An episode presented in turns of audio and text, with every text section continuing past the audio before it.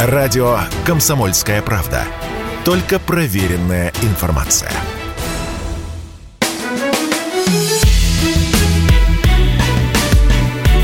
Бофт знает. Здравствуйте, друзья! В студии радио «Комсомольская правда» Иван Панкин. На связи по скайпу Георгий Бофт, известный российский журналист и политолог. Здравствуйте, Георгий Георгиевич. Здравствуйте. Так, ну что, Второй фронт открывать пора. Самое-самое время. Украинская ракета комплекса С-300 упала на территории Беларуси. Ну что, откроется второй фронт? Да нет, не откроется. Вы что-то вот вы, когда, значит, в Польше украинская ракета упала, вы целую панику по этому поводу поняли, подняли, говорили, извиняться пора, а тут, понимаешь, ничего страшного не произошло. Всего лишь украинская ракета комплекса С-300 ну, упала я думал, что, Беларуси. Я думал, что ракета на Польшу упала не просто так, и она была не украинская. Поэтому, если бы это подтвердилось, то последствия были бы более серьезными. Вот. А теперь, э, в общем, это никак не переменит отношение Лукашенко к тому, чтобы не ввязываться в военные действия с силами своей армии. Поэтому э, достаточно того, что на территории Беларуси находится порядка 10 с небольшим тысяч российских военнослужащих.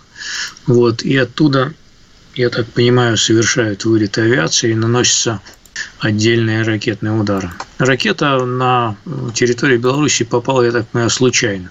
Вот в Белгород, Белгородской области или Курской области, или в Саратовскую теперь области, они падают не случайно, а целенаправленно. А по Беларуси, я так понимаю, ВСУ бить не собирались. Но периодически с украинской стороны звучат заявления о том, чтобы отбомбить Беларусь, ну или отомстить им как-то, ответить. И что должно произойти, чтобы Лукашенко уже ну, впрягся по-настоящему? Ну, если у них ума хватит на такие действия, то это действительно может подвигнуть Лукашенко на то, чтобы сделать военный ответ. Но мне кажется, что это больше провокационные разговоры, чем реальные намерения. В то же время, э, помимо всего прочего, Лукашенко, конечно, выполняет определенную роль в военной операции, поскольку, как ни крути, а какую-то часть э, украинских вооруженных сил э, белорусское направление на себя оттягивает. Э, также, так что в этом плане можно сказать, что он не бесполезен. Провокационные разговоры, помните, были, ходили по поводу ударов по Крымскому мосту. Конечно, ударить по Крымскому мосту они не смогли, но они придумали кое-что другое, устроили там теракт. За что потом, конечно, поплатились, но теракт устроили. Это надо просто принять как факт. Он был. Почему они без всяких провокационных разговоров не могут устроить какой-нибудь теракт на территории Беларуси, например? Что их может остановить сейчас? Ну, Дело в том, что ответственность за теракт на Крымском мосту они на себя официально не взяли все-таки, это раз. Пономарев брал, иноагент проклятый. Ну, Пономарев – это не Зеленский, пока, во всяком случае. Вот, э, поэтому это не одно и то же. И э, то же самое с Белоруссией. Если это будет открытый выпад нападения э, вооруженных сил Украины, то это одна история. Если это теракт, даже с подозрением на то, что кто это устроил, да, то это совсем все-таки другая история. Важно а, все-таки, кто на самом деле это сделает, если сделает, и кто за этим будет стоять. Поэтому и реакция будет соответствующая. Тут важные нюансы, без них никуда. Хорошо, глава Главного управления разведки Украинского Министерства обороны по имени и фамилии Кирилл Буданов заявил, что боевые действия на Украине зашли в тупик. Киев не может победить Россию на всех направлениях и ожидает поставок нового оружия со стороны Запада. Скажите, пожалуйста, а ведь может такое случиться, что поставки ну, там, в какой-то момент просто перестанут доходить, не так ли, Георгий Георгиевич? Мы просто не можем учитывать всего. Ну вот что-то случится, они перестанут э, доходить или не в тех масштабах дойдут. Скажите, пожалуйста. Пока мне, пока мне трудно представить такую ситуацию. А Это почему? может случиться только в случае. Сейчас объясню. Это может случиться только в случае того, если будет достигнута какая-то закулисная договоренность с Россией об условиях э, нового устройства э, этого региона. А, который устроит в том числе Запад, конечно, поскольку пока на уступки России никто идти односторонне не хочет. А, в этих условиях – да. Но пока таких договоренностей не просматривается, это первое. Во-вторых, поражение Украины а, политически для Запада считается неприемлемым. Ну, как победа Путина и России в целом. Вот, поэтому они будут продолжать эти поставки. И они говорят об этом вполне открыто. Они еще не задействовали свою э, военно-промышленную машину в полном объеме. Они только пока сбывают э, те запасы, которые у них есть. А если они начнут э, стимулировать военное производство, активизировать его, расширять, тогда эти поставки могут не только не прекратиться, они могут увеличиться. Я пока не вижу предпосылок для того, чтобы Запад перестал снабжать Украину. А, вот как-то так, к сожалению, для нас. Да. Возможно. Но так как Новый год к нам мчится, хочется загадать желание, может, и вы тоже поддержите меня и загадаете, а может, и другое загадаете. А я загадываю в том числе, чтобы мы, наконец, начали бить по этим поставкам. Мы почему-то этот момент как-то вот обходили стороной. Объясните, пожалуйста, почему мы его обходили стороной? И, может быть, в новом году ситуация моими молитвами как минимум изменится? Вы молодой человек, горячий. Э, вот. Вам, наверное, простительно. Вы такой, как э, молодой э, римский воин, который может броситься с голым мечом, значит, и практически без щита на армаду каких-нибудь варваров. Вот так я себе вас представляю. Э, в то же время вы будете, конечно, поражены, э, я имею в виду в буквальном смысле, этой ордой, поскольку силы неравны. Э, так и в этом случае это довольно быстро может спровоцировать военный конфликт между Россией и НАТО. А в военном конфликте между Россией и НАТО без использования ядерного оружия, я, честно говоря, не вижу путей для нашей победы, скажем прямо. Ну и ударили бы, чего уже терять-то, Георгий Георгиевич. Ну вы же сами говорили, я помню, вы нет, говорили в этом эфире, э, Георгий, нет, Георгиевич, Георгиевич, вы говорили, что все эти поставки вот на территории Украины, которые проходят уже, это законная для нас цель. Вы же говорили? Говорили. Почему Формально не стреляем? Так. Может быть, время уже а, настало? Нет, ну, во-первых, стреляем. И э, а, а, все-таки, когда они попадают на Украину, они подвергаются ударам, насколько я понимаю, от Коношенко. Вы же слушаете Коношенко по утрам, Время за, от времени, по утрам за чашкой. По утрам я, я утренний эфир веду, Георгиевич, по утрам я утренний эфир веду, к сожалению. А, ну сразу я не могу параллельно слушать еще и Коношенкова. Сразу после этого надо бежать и прильнуть ухом к Коношенкову и слушать его. Вот. И он рассказывает, на самом деле, вы, если будете внимательны, то это поймете, что каждый день поражаются склады, там, а, и эшелоны и так далее и тому подобное. А, дело в том, что ведь натовские конвои, они непосредственно на Украину не заходят. Они все это поставляют в Польшу, а из Польши уже потом это едет а, значит, железными дорогами и так далее. Поэтому, ну, Вопрос вот в этом, собственно говоря. Наверное, не могут достать иной раз. Наверное, они под, проводятся под каким-то прикрытием. Не знаю. Но, э, строго говоря, вот ударить по э, тому вооружению, которое попало на территорию Украины, нет никаких, собственно, преград. И оно поражается. Вот. А вот если его начнут поражать на территории Польши, это будет совсем другая история, как вы понимаете. Георгий Георгиевич, а вы вот хоть и со скепсисом относитесь э, к белорусскому кейсу, как я люблю говорить, а Минск потребовал от Киева расследовать инцидент с падением ракеты в Брестской области. Что за этим последует? Это Ничего? Это называется, это называется дипломатический ответ, а не военный. То есть э, Минск предпочитает действовать дипломатическими и политическими методами, а не, значит, стрелять в ответ, запускать свою ракету по территории Украины. В этом есть разница.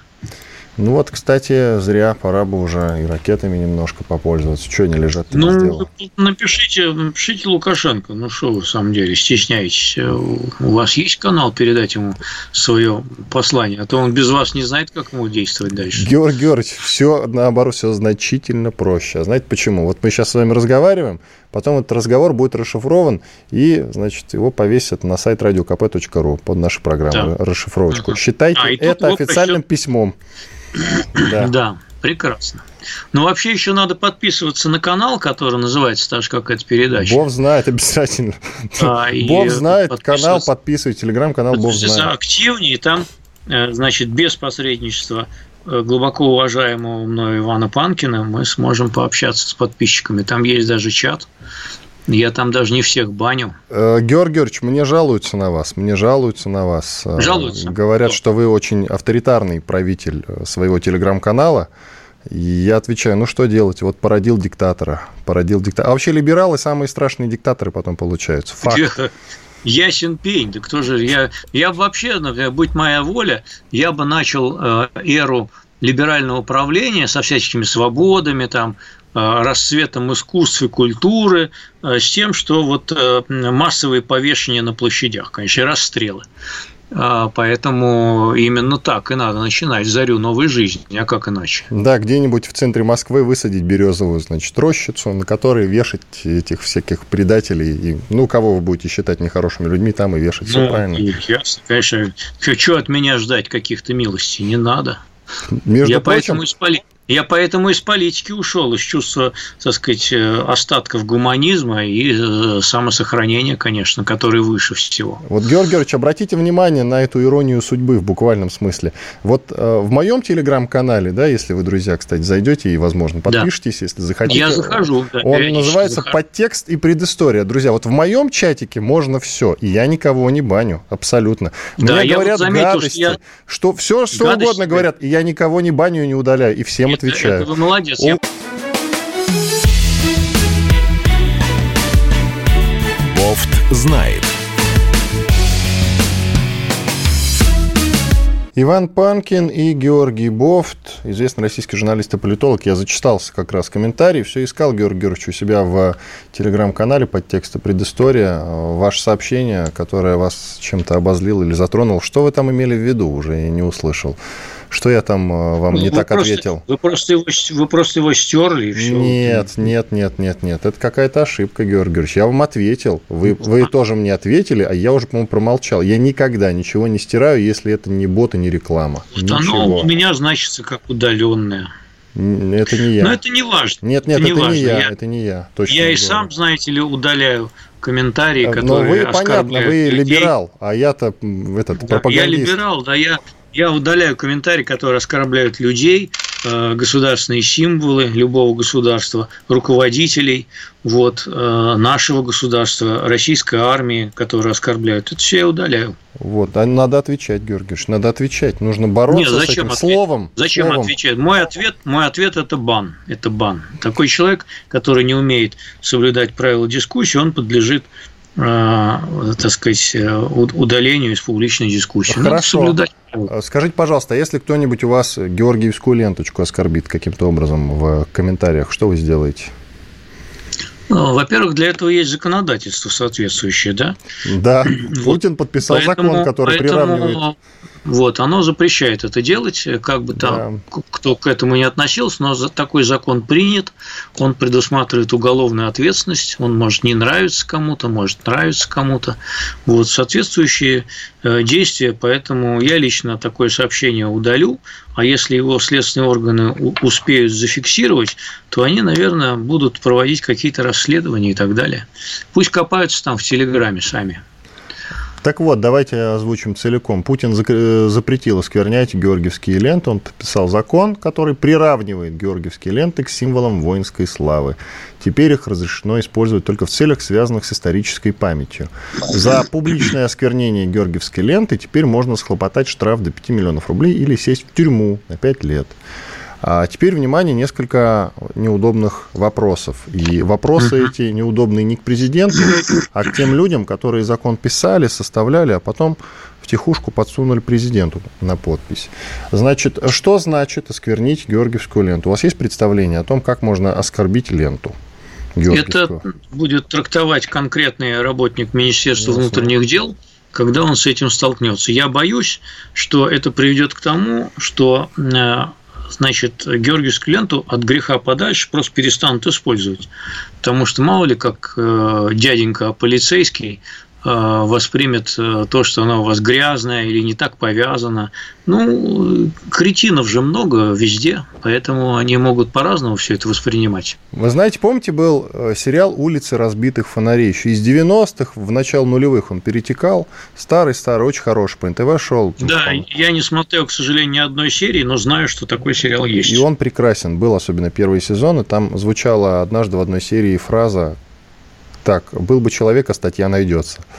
Ах, вот это оттуда, да, ну, понятно. Вот теперь уже как никогда актуально, спустя 20 лет звучат эти слова, действительно. Вот придраться, казалось бы, не к чему, но вот висит у человека, значит, э, георгиевская ленточка. Вы наверняка видели, как георгиевские ленточки висят, например, на автомобилях, да, вот их иногда вешают. Это является оскорблением георгиевской ленточки?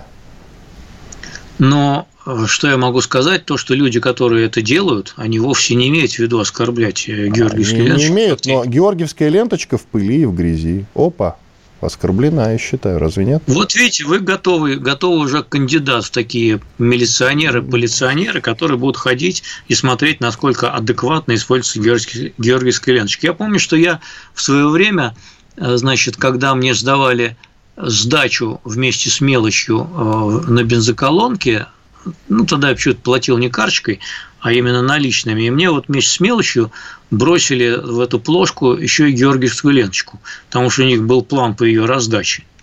Вот, я ее не взял, потому что я не считаю, что таким образом нужно их раздавать, потому что вот это как раз и есть ее оскорбление. А им там какие-то кретины наверху навязали план по раздаче георгиевских ленточек бесплатно. Мол, давай выполняй. Вот это оскорбление. А будут ли они наказаны? Нет, конечно, не будут. Будут и дальше ее раздавать таким образом. Хотя в последние годы этого не видел. Это было год три назад.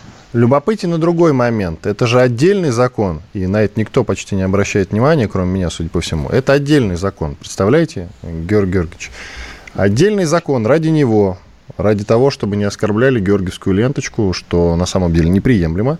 Но штука в чем? Есть же и другие подобные законы. Но это не поправка к каким-то законам, а отдельный законопроект, который защищает честь и достоинство георгиевской ленточки. Это значит, что депутаты Госдумы сидели, была из них какая-то инициативная группа, авторы этого законопроекта, которые над этим сидели, корпили, думали, прописывали там, и нифига не допрописали, скорее всего, а на а, как обычно они это делают, на не буду говорить это слово, сделали все, потом заседали все депутаты, голосовали, представьте, целая Госдума сидела, голосовала за этот законопроект. Не, ну они быстро, они быстро все довольно придумали, но в целом вы верно подметили, я считаю, ну, не, не, не, может быть, неверно, но я согласен с этим, что вы верно подметили тенденцию, э, которая заключается в том, что э, когда режим в целом ужесточается в политическом плане и так далее, то, конечно, начинают закручивать гайки там, где проще.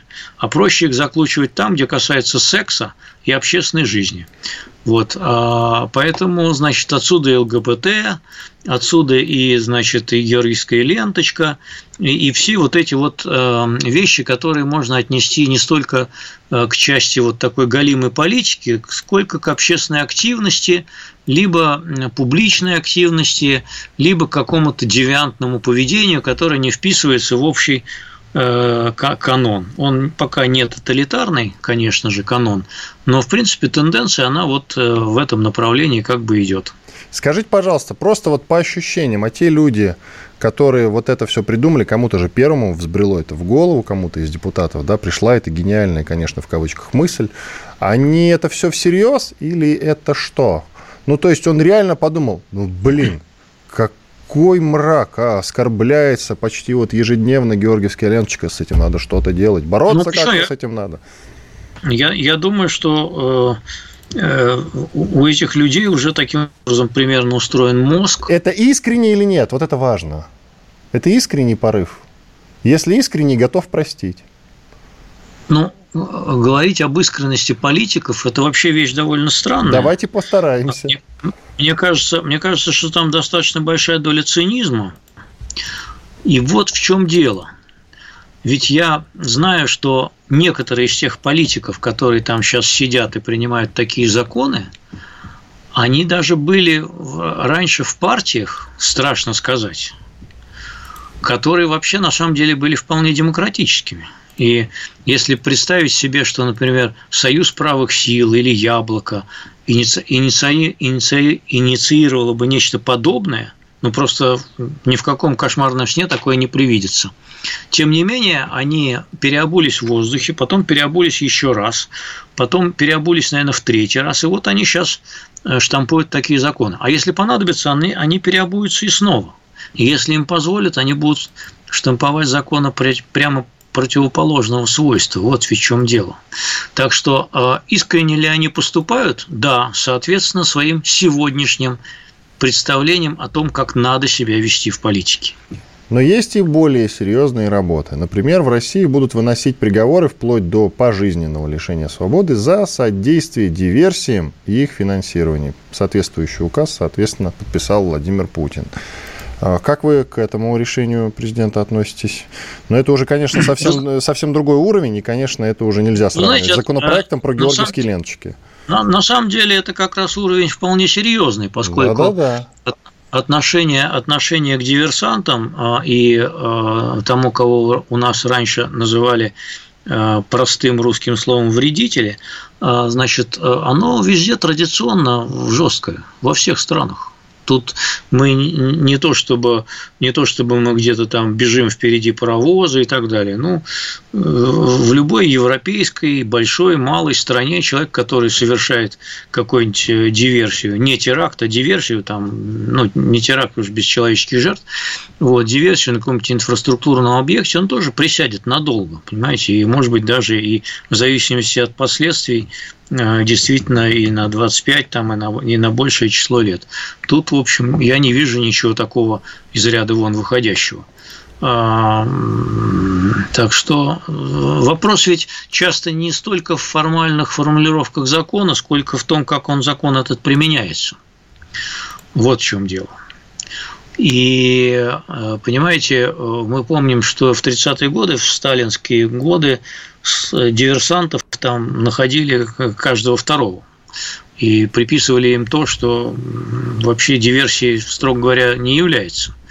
Поэтому надо четко определить, что такое, собственно, диверсия и что такое, собственно, саботаж, чтобы это не оставалось на э, волю субъективной трактовки правоохранителей там КГБ, ФСБ, там суда, каких-нибудь правоохранителей, каких-нибудь э, провинциальных полицейских. Знаете, он скажет, что ты вот это сделал, а ты диверсант. А может, просто руки у него из задницы растут. Он вовсе не имел в виду никакую диверсию. Просто они так у него устроены. Вот у всех людей растут из э, плеч, а у него из жопы. Ну, так бывает. Иван Панкин и Георгий Бофт, известный российский журналист и политолог.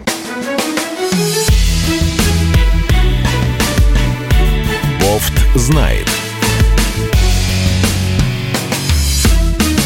Иван Панкин и Георгий Бофт. Мы продолжаем. Давайте немножко поиронизируем. Георгий Георгиевич, шаманы перуанские предсказали завершение конфликта в, на Украине к августу 2023 года.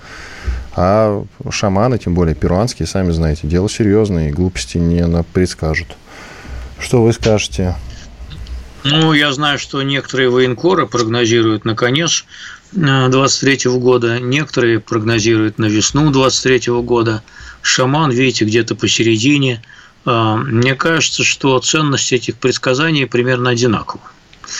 А, вот. Давайте тогда так сделаем что... свои. Давайте тогда сделаем свои. Давайте. Давайте. Вам, вам я слово. могу сказать, что я, я могу сказать, что при высокой интенсивности боевых действий, в случае высокой интенсивности боевых действий, значит, э, конфликт действительно может ускориться в своем развитии, вот, но тогда он также может с высокой вероятностью перейти в более опасную фазу, а именно использование ядерного оружия, тактического потом и так далее, вмешательство внешних сил, ну, не так в виде поставок вооружения, а в виде военной силы и техники непосредственно стран НАТО и так далее. А в случае э, такого относительно пассивного ведения, ну, относительно, так сказать, там, с летним или весенним э, периодом ведения боевых действий, тогда он может затянуться надолго. Я, честно говоря, пока не вижу, не вижу, э, не вижу предпосылок для того, чтобы он закончился. ну, нет никаких политических предпосылок для этого, потому что ни одна из сторон не хочет идти на переговоры, которые подразумевали бы какие-либо уступки с ее стороны. А зачем тогда вести переговоры? Какой в них смысл? Если э, переговорная позиция заключается в том, что вот наша позиция, и мы с нее ни на йоту не сойдем, значит, тогда нет смысла, тогда надо доказывать свою правоту на поле боя. А, и второй фактор – это исчерпание военных ресурсов. Я видел прогнозы на Западе, которые сулили нам, что мы у нас кончатся ракеты, снаряды и все прочее, там где-то в мае, летом и так далее, они не кончились. И сейчас э, пока нет э, того, э, признаков того, что они не кончатся. Они действительно расходуются, но я видел подсчеты, по которым даже при так сказать, относительно минимальном пополнении за счет нового производства наших ресурсов военных хватит еще на пару лет точно вот такой интенсивности ведения боевых действий и ударов по инфраструктуре Украины. Что касается Украины, то э, ее возможности получения новых вооружений так, звук пропал у нас. У нас какие-то проблемы со связью. Я правильно понимаю? А, по, времени, по времени по времени. Они ограничены в объемах, по качеству вооружений, но они не ограничены по времени.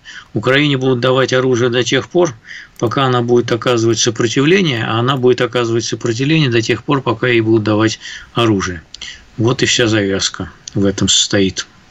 У нас тут нарисовался очередной, э, как это называется, очередной, значит, э, гарант мира. У нас то Эрдоган пытался им выступить, то Макрон – Э, ну, Шольц так себе. А тут, значит, нарисовалась премьер Италии Джорджа Мелони. Она, mm. да, вот неожиданно, да, согласитесь, она заявила о готовности Рима выступить гарантом мирного договора по Украине. А вот интересно, расшифруйте, пожалуйста, нам с политического на обычный русский язык, что она имеет в виду, когда говорит, что Рим готов выступить гарантом мирного договора по Украине, чтобы мы понимали. Она имеет в виду, она имеет в виду повышение собственного политического веса.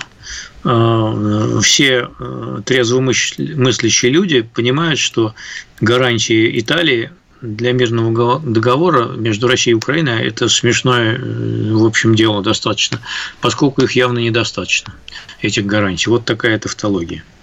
А, если бы а, такими гарантами выступили Соединенные Штаты Америки, это был бы несколько другой договор, другой разговор. Но до сих пор США, кстати говоря, отказываются выступать гарантами э, такого мирного договора.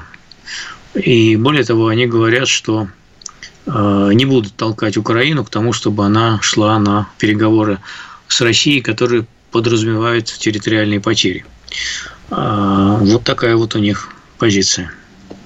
Ну что ж, ладно. По спецоперации, в общем-то, все понятно, хотя Кадыров анонсирует второй этап военной операции «Возмездие» на Украине. Только почему-то новостные а, вот эти вот новостные все сайты не пишут правильно слово «возмездие». Нужно же, чтобы было а, две латинские буквы «В» и «З», соответственно, «возмездие». Они просто пишут кириллицей. Ну, правила не, русской грамматики еще поправят, конечно. Не дорабатывают в этом смысле, не дорабатывают. Не дорабатывают. Совсем, Это правда. Да, не дорабатывают забывают, что у нас есть символы. Вот вам, кстати, это же а, у нас есть такое понятие, в принципе, да, а, слово года. А тут вот новая веха наступила. Символы года Z и V. Вам, кстати, они как? Я просто почему, может показаться, что я каким-то образом критикую, не, не то, что критикую, просто мне хотелось бы, чтобы были русские буквы вместо латинских, а вам? Мне хотелось бы, чтобы цели проводимой военной спецоперации были обозначены более четко, э, и чем э, использование латинского алфавита. Вот так бы я ответил на ваш вопрос. А что вам не нравится с целями, Георгий Георгиевич? Расталкивайте, пожалуйста. Мне, мне, не, не, мне все нравится. Вот, вот, вот. Говорите. Мне все очень нравится, я просто в восторге от происходящего. Просто мне хотелось бы, чтобы Э, образ победы, э, которую мы там э, собираемся добыть, он был бы описан в каких-то более конкретных параметрах, цифрах, фактах, территориях, где границы должны проходить, как, какое будет вот новое мироустройство, каким мы его хотим видеть, на Украине, новый режим или с Зеленским, или как вообще. Вот даже этого как бы нет. А, или и, и как вот потом? Вот мы дойдем, должны дойти до границ Польши или не должны? Или мы должны выйти только на границы э, Луганской и Донецкой области э, российские войска и коридор в Крым обеспечить? Какие, собственно, сверхзадачи стоят? Или это обеспечение контроля над теми территориями, где был проведен референдум, например. Это задача максимум, да? Но при такой задаче максимум трудно было выполнить другую задачу максимум, как то э, была обозначена в начале спецоперации, там э, денацификация, например, Украины и так далее. Как проводить денацификацию, не сменяя режим, например. Не очень понятно. Вот, вот на эти вопросы простые хотелось бы получить ответ. Пока их нет. В нас с Но... вами можно, можно додумать, конечно. Вот, вот, вот, это ключевое. Георгий Георгиевич, в нас с вами пропал дух авантюризма. Мы с вами в свое время э, законно абсолютно считали, что нас либо лично Владимир Владимирович слушает периодически, когда куда-нибудь едет в своем аурусе, либо кто-то из его советников-помощников, потому что, ну, совпадали какие-то вещи. Так, может быть, давайте мы посодействуем, сами их сформулируем. Вот, например, у нас есть э, два слова – денацификация и демилитаризация. Как вот вы их понимаете? Скажите, пожалуйста. И можете расширить Дело уже отсюда. Демилитаризацию я еще теоретически могу понять, вот как э, постановку задачи, э, как, например, чтобы вся украинская армия сложила тяжелые вооружения, оставила на, своих, значит, э, владений только легкое стрелковое оружие, подписалась бы кровью не вступать в НАТО и, и, и прогласила бы нейтральный статус. Но тут следует дальнейший вопрос. Хорошо, пройдет 5 лет, 10 лет. А чем гарантировать того, что, э, что этот, э, так сказать, вот э, акт не будет нарушен? Я пока не могу предвидеть таких обстоятельств. А, денацификация вообще мне, ну, так, еще менее понятно. Поэтому... Ну так давайте поможем. Тут... Давайте поможем, Георгий Георгиевич. Давайте поможем. Я, я не знаю. Я, я не знаю, вот, потому что был опыт денацификации в нацистской Германии где нацизм пришел к власти в 1933 году. Вот, потом развязал агрессивную войну. Потом, значит, против него сражалась антигитлеровская коалиция, достаточно широкая. Вот, три мощные сверхдержавы на тот момент, и, и во главе с Советским Союзом, который сыграл, сыграл главную роль в победе в войне, безусловно. И потом они все договорились в каких-то общих правилах о том, как они будут переустраивать, переустраивать это новое государство, которое они оккупировали. Это были общие принципы, там, перестройка образования, печати, культуры, наказание нацистских преступников и так далее и тому подобное. Вот. В данном случае вот, президент Зеленский, его избрание было признано в свое время как законное, а, и до начала февраля его нацистом не называли. Он стал нацистом, значит, уже в процессе военных действий. Нет, э, киевский режим мы этом... называли нацистским, киевский режим, а он как бы руководитель киевского режима, Георгий Георгиевич. У ну, нас минута. Вот в прошлом году в прошлом году не называли. А, ну, короче говоря, тут нужны какие-то вот э, общие договоренности, кто будет гарантом мира, он тоже должен с этим согласиться, например. Понятно. А этого тоже нет пока. Поэтому это вопрос, который остается на будущее. Ну и надо подписываться активно на телеграм-канал. Волшебное слово искусства оно сказывается. После первого призыва пошла подписка активная. Надо активизироваться и вновь да, друзья. подписываться на телеграм-канал имени этой передачи. Да, совершенно верно. Подписывайтесь, конечно же. Все самое лучшее происходит именно в этом телеграм-канале. Иван Панкин, Георгий Бофт.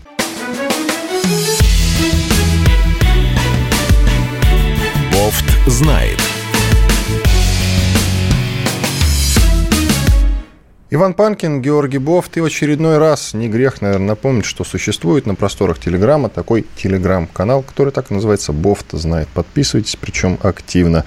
Чем быстрее и чаще вы будете подписываться на него, и больше, разумеется, а потом отписываться, потом снова подписываться, тем больше денег в свое время, когда канал монетизируется, Георгий Георгиевич мне за это отвалит. Ну и на мой пока, тоже подписывайтесь. Пока не грозит ему монетизация. Ну что вы, богу, не я грозит. не такой корыстный, как вы. Это это надо вы там, сами вообще-то это анонсировали. Какой... Что значит я корыстный, если вы сами первые об этом заговорили недели три назад? Сейчас проверим, сколько а, там у вас людей. Ну, Бог знает. Детишкам на молочишко нет, мы такой задачи пока не ставим. Ага, вон они. Ничего себе, у вас там под, под восьмерочку уже. Не, а, семь с половиной. Неплохо, неплохо. Вашему каналу и двух месяцев нет, а уже семь с половиной. Да вы молодец. Недаром проходят мои уроки. Хочется десяточки достичь, конечно. Десяточки. Десяточка, да будет и десяточка, и двадцаточка, Георгиевич. В новом году желаю вам достичь пятидесяточки. И будет. Вот, Хорошо. Вот прям это поверьте. хорошее пожелание. Поверьте, пожалуйста, моему слову волшебному. Ну и на мой канал подтексты предыстории тоже подписывайтесь. Там можно ругаться, да, материться. Э, ругаться, материться. Все то, чего нельзя делать у Бофта, можно делать у меня. Так, давайте про Си Цзиньпиня, нашего любимого, старого, доброго друга, дорогого. Тут э, в Кремле рассказали о том, что близится разговор Путина и Си Цзиньпиня. О чем будут говорить, как вы считаете? О, это вопрос такой на 100 тысяч, я бы сказал сразу. Ну, интересно. У нас э, союзников только Беларусь, вы сказали. А как же Китай? Про Китай тоже не надо забывать. Ну, Китай такой союзник, знаете. А, значит, будут говорить о российско-китайских взаимовыгодных торговых, политических и прочих отношениях. Вот. Будут говорить о крепости э, стратегического партнерства между Россией и Китаем. Как вам такой ответ? Ну, какой-то, вы знаете, обтекаемый. Это не ваш уровень. Не ваш уровень. Обтекаемый, да. А я видел, сегодня Песков анонсировал этот разговор. Так. Он тоже такой довольно обтекаемый дал а, а, значит, э, анонс. И даже не назвал фамилию Медведева. Так. А между тем, господин Медведев, Дмитрий Анатольевич, так. он мотался, мотался тут, значит, э, пулей в Пекин давеча и, говорят, возил какое-то послание. Да-да-да, было Владимира, дело. Угу. От Владимира Владимировича Си Цзиньпину. Вот. А странно, что при анонсе разговора не было сказано, что, возможно, Путин даст ответ. Вернее, Путин услышит ответ на свое послание от господина Си Цзиньпина. Вот, потому что, наверное, были какие-то поставлены вопросы. Мы можем только предположить, какие сейчас э, точки, э, так сказать, э, наиболее интересные. Ну, прежде всего, доступ к технологиям. Каким-то образом, значит, нам нужна прежде всего телекоммуникационная техника, которая у китайцев есть на приличном уровне, а от нас поуходили всякие Эриксоны с Нокиями, и от этого у нас мобильная связь может, ну, скажем так, осторожно, сильно ухудшиться поскольку нужны запчасти, не говоря уже о том, что нужно расширение и всякие там 4G, 5G и так далее и тому подобное. Уже происходят проблемы. Вот. А у китайцев есть такие технологии, но их нам не дают, собаки страшные.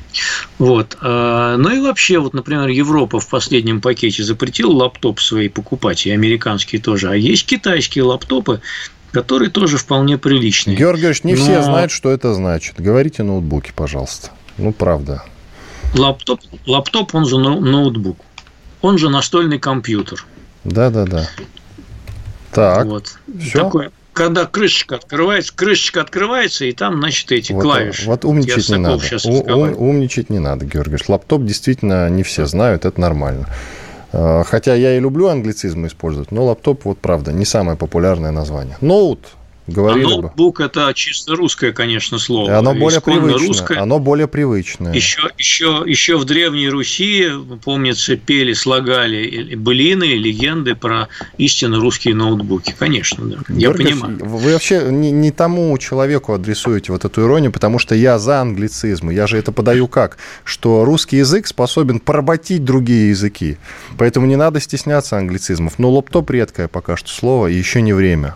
Хорошо, еще не пришло его время. Еще не пришло его ну, время. Ну, короче, короче говоря, а вторая проблема, то, что Си Цзиньпин давно уже просил Владимира Владимировича закончить эту бодягу значит, на Украине. И как-то, чтобы вот Китай там снова ударился в э, безудержную торговлю с Европейским Союзом, э, чтобы не дорожали энергоносители и так далее. Есть еще один вопрос. Это покупка э, тех объемов нефти и газа, которые мы э, не продаем теперь в Европу, и их надо куда-то деть. Вот. Ну, газ так просто не денешь, его же по воздуху не транспортируешь. Вот, там трубы надо строить, это долгая история. А вот нефть, ее так надо продавать. А китайцы требуют большой дисконт и ссылаются все время на потолок ценовой и так далее. В общем, там много вопросов такие, которые можно было бы обсудить, но вряд ли мы что-либо узнаем о результатах этих дискуссий. Ну что ж, ладно. В России, как нам подает Росстат, упал уровень безработицы. Ну, не то чтобы прям упал, но снизился. Чуть больше 3,5% он в ноябре 2022 года. И это довольно странно, потому что все говорят, что кризис вроде как в стране хоть и неофициальный, но тем не менее. А тут сообщает нам Росстат, что уровень безработицы в России снизился. Что скажете? Одно другому, одно другому не мешает. Во-первых, у нас всегда э, была очень низкая официальная безработица. Вот, э, при этом э, ни для кого не секрет, что скажем, шибко сильное повышение эффективности производства за счет сокращения рабочих мест оно не приветствуется. Там, скажем, и у регионов есть показатель, и у руководителей тоже есть определенный показатель, по которому, так сказать, судят об эффективности их работы, и в том числе это рабочие места и, и уровень безработицы. Поэтому, если какое-то предприятие находится в том или ином регионе, если его владелец захочет э, массово вдруг уволить половину э, работников, то у него будут очень большие проблемы с местными властями. Поэтому Штаты многих предприятий просто раздуты. А зарплаты, соответственно, маленькие. И одним из, собственно, э, преград, ну, из преград на пути повышения зарплат являются эти раздутые шаты и неэффективное использование рабочей силы. Вот и весь сказ. Кроме того, низкий уровень автоматизации, большое количество примитивного, невысококвалифицированного труда. Помнится, вот бывший омбудсмен по правам предпринимателей Борис Титов, он все время выходил с такой духоподъемной идеей создать 25 миллионов новых высоко, э, высокотехнологичных рабочих мест. Я что-то ничего не слышал в последнее время о том, как идет безусловно, успешное выполнение этой задачи. Хотел бы знать, насколько оно успешно. Мне кажется, что не очень. А, собственно, вот все проблемы на пути. То есть у нас маленькая безработица, но а, она и в Америке маленькая, а вот эффективность труда и производительность труда у нас гораздо ниже, чем в этой треклятой Америке. Скажите, пожалуйста, Георгий Георгиевич, ну это вот у нас а, одна из последних программ в этом году, еще итоги года выйдут, безусловно. Куда уж последние это? Уже хватит? В этом году, ну, в этом году, да, а уже потом выйдут итоги. Все равно без Бовт знает, э, русский человек не останется без программы. Скажите, пожалуйста, вот по итогам года уже можно ли сказать, что финансовый блок правительства справился с теми трудностями, которые на него свалились после начала специальной военной операции?